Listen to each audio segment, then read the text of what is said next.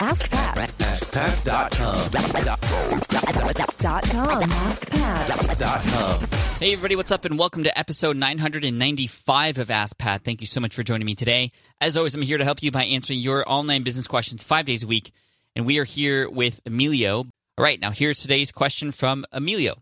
Hey Pat, this is Emilio Rodriguez like, here for the third time. So I feel very lucky that you get to answer my question uh, this time again. Now I have something different. I know you have a lot of experience related to email marketing and you offer things like your free ebook, uh, Email the Smart Way. So I thought you'd be a good person to ask about this. I have a new company. It's called El Briefing. It's in Spanish. It's a daily newsletter targeted for um, for the Dominican Republic, and I'm growing about 50 to 100 per, um, email subscribers today. Now we have over 10,000 subscribers with an open rate of about 35%. Um, but one day, for some reason, when we sent the email, it got into everybody's main ma- uh, mailbox, and they told us that they were glad that it's no longer going into promotions or spam or uh, you know whatever it was going or just not going. But we weren't, we haven't been able to replicate that, and nothing changed on the day of that email, except that who knows what Gmail and other clients were thinking that day. Where that specific day, we got over uh, an open rate over fifty five percent. So we've been looking how to replicate that so we can keep that op- that high open rate. Um, currently, we use Mailchimp, and I know it's a, a shared IP that they use, so I don't have a much I don't have much control over that do you know how I could improve the open rate and how to? Because I know that Gmail and other clients they have their algorithm into thinking what's spam, what's a promotion. Um, is there anything like a private server that I could use to avoid the shared IP um, issue that I would have with any of the clients of such as Aweber or Mailchimp, etc. Um, any insight into this would be greatly appreciated. Thank you so much, and you have a great rest of the day, Pat. Hey, Emilio, thank you so much for the question. First of all, I just have to comment and say your open rates, uh, even at the 35% rate, uh, are, are is really good. In 100 emails a day, you're doing something right. So, congratulations. Keep up the good work. And I like how you're looking to see how you can improve on what's kind of already working. I think that's a really big lesson there. Instead of just trying all these other random things, uh, you are looking to improve what it is that you know is important for your business. So, how do you increase your open rates? Well, first of all, let's talk about what happened. What's that anomaly that allowed your email to just really be opened up by more than um, you know more than normal uh, before? Um, it's going to be difficult to nail that down with just a one-sided conversation here, and I can say that you're going to have to analyze that email a little bit because a lot of times it's the content of the email that can have a direct impact on whether or not it gets put into people's Gmail's main tab or the promotional tab or or other. Uh, so you need to make sure that you go in there and make sure, like it could be perhaps there was uh, no images in that one, or perhaps it was specific uh, words that you were using that you didn't use otherwise that just made it a little bit easier to be engaged with. Uh, and also, you had pointed out something that it relates to the service provider. You're using Mailchimp. Mailchimp, I know, is great. I use ConvertKit myself uh, and there's many other ones out there. Many of them, especially ones like Mailchimp and such, they use these shared IP uh, servers. And when you send an email out, sometimes it goes through this server, sometimes it goes through that server, sometimes it goes through this other server. They have a bunch of different servers that all connect to the same service. And what happens is, depending on how people behave, people meaning uh, subscribers or or or, or uh, clients of theirs who subscribe to the service, not subscribers to those emails depending on how their spam ratings are, et cetera, it, cre- it can affect, this is what I believe, the other people who are sending emails through that same server. I know this because certain emails, when I was using uh, a different service provider, were getting blocked when they shouldn't have, and it was because somebody else who was on that same server, it just that server got blocked. The IP address got blocked by Google or or some other one, and it just got like a warning, and then the other emails didn't perform very well. So it's kind of weird because there's a lot of stuff going on that we don't understand, but there are things that we can control. Uh, first of all, going to Mailchimp and asking what what's going on can be the best thing to do because they can be able to perhaps pinpoint what happened on that day. Maybe it was an IP related thing or a server related thing, or maybe it was something else that they know that we don't. So going to Mailchimp and specifically asking, "Hey, why did this email perform so much better? Um, do you have any insight on that?" You may be able to get some feedback from somebody on their team. Maybe not. It's not always the case. Um, one thing that's helped me with open rates is keeping all of the fancy stuff out of those emails. So a lot of imagery, borders, images, that's that sort of thing uh, signatures, etc. Signatures, as in like actual handwritten signatures that are there with an image, versus like you know you can you should have a signature at the end of your email, and you should have links to other things and point to other other things from there. But uh, keeping all the fancy stuff out has helped increase the open rates because there's just less stuff that gets filtered through. Uh, then, secondly, there's an app out there, not an app, but but a tool out there at Glock Apps or Glock Apps uh, and if you go there, you can set up a really cool system that allows you to test and optimize your emails. You can identify and fix issues uh, that are keeping you from people's inboxes. So what happens is you, um, for example, you can test something right now with it. You can go and send an email to a specific email address that they give you, and they'll give you information back about you know what can be optimized about that email, etc.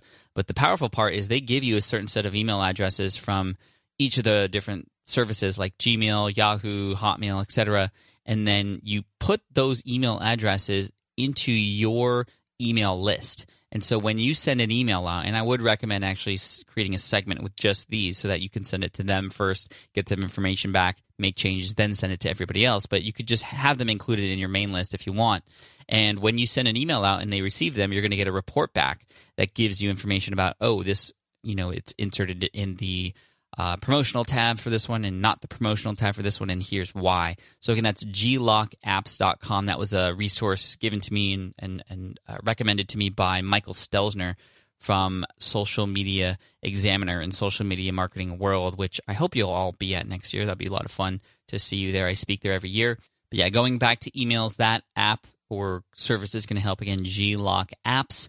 Uh, and then also having your audience reply, having your uh, email subscribers reply uh, is going to show Go- uh, Gmail that you know they're engaging with that email, and it's going to you know I don't know what exactly happens behind the scenes, but you know for those specific individuals, they're going to be likely to see all or most of the future emails in their main tab uh, and for other people, it may tell Gmail, for example, hey, like this is a good email. People are engaging with it. So we're going to rank it higher and not block it from others. I don't know exactly how it all works, but it is something that's, you know, definitely mysterious to uh, me on many levels, but I have been shown some direction from others about what can be done to improve it. Uh, and using tools like Glock apps can help, but also just making it text only with um, you know HTML is fine, but like not adding images and, and all those kinds of things uh, makes it easier to get through too. So uh, hope that helps, uh, Emilio. Want to wish you all the best. Thank you so much. And I want to send you an Ask Pat teacher for having your question featured here on the show. And for those of you listening, if you have a question that you'd like potentially featured here on the show, just head on over to askpat.com and you can ask her right there on that page. And make sure you still stay till the end. I know a lot of you are waiting till to see who uh, has won the thousand dollar gift card that I'm giving away uh, for the contest that's happening this week. Um, we've already had and collected a number of participants and contestants who are uh, being gifted the uh, the Amazon uh, gift card as a result of you know just listening to the show and being a fan and and, and uh, answering certain questions that were related to a promotion that was happening since episode 900. So again, thank you all for your support. Stick around to the end. I'm going to announce uh, every episode this week. At the end of every episode, I'm going to announce the new winner. So stick around. If you didn't win today, maybe you'll win tomorrow. And unfortunately, there is no way to to to uh, enter those con- that that you know giveaway anymore at this point. So just rewarding those longtime listeners, and I want to thank you all for your support here. Um, I also have an announcement to make in episode 1000 that's going to be really, really important. So I hope you make sure you listen next week when episode 1000 comes out because we have some new changes coming to Ask Pat. Um, I don't want that to scare you, but uh, the theme for next year is high value in SPI land. And there's definitely going to be higher value here on the Ask Pat show for you. So, anyway, more on that later. But for now, let's finish off with a quote. And today's quote comes from Calvin Coolidge, and that is No person has ever been honored for what he received. Honor has been the reward for what he gave. Oh, that's that's good. All right, and the winner for today, and there were 2,000, actually over 2,000 entries. So thank you to all of you who participated. Uh, but the winner for today, Monday, November 13th, is Chris, C R I S, uh, Jean or John or Jean, Chris Jean uh, or Chris Jean, and uh, I will have already emailed you today by the time this email goes out. So you know, I worry a little bit about. Uh, the name overlaps here with some of these winners that might happen uh, today and the rest of the week. But uh, I'm going to email you if you win before the episode goes live. So you'll hear from it before. But I just want to congratulate you, Chris, uh, C R I S. And I just want to thank you so much for the entry and the shares. And uh, thank you to all of the other participants. You can look forward to tomorrow when you might win. You still have four more chances. So, uh, again, thank you so much for listening to the show and keep uh, keep on listening and subscribe so you can make sure you can check out tomorrow's episode. Thank you so much. Have a good one. Hey there, thank you for listening to Ask Pat 2.0. Now, you might have noticed that we haven't published a new episode in a while. And that is because in 2023, after 1,269 episodes, we decided to sunset the show. For now, at least. In this way, we can focus our energy and efforts on our other podcasts and other projects that being said, all 1,269 episodes are still live and downloadable, and the published dates may be old, but there are still a ton of questions I've answered on the show and people I've coached. Those episodes are just as valuable as they were back then. So you can also visit smartpassiveincome.com slash askpat to dig through the archives. Plus, there's a search tool on the website that lets you search across our podcasts and blog. And of course, the Smart Passive Income podcast is still live and energetic and awesome and publishing twice a week. So make sure you're subscribed there so we can still continue this conversation.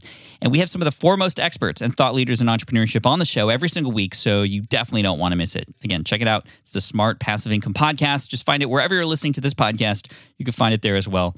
Thank you again for listening in, and I'll catch you in the next one. Cheers.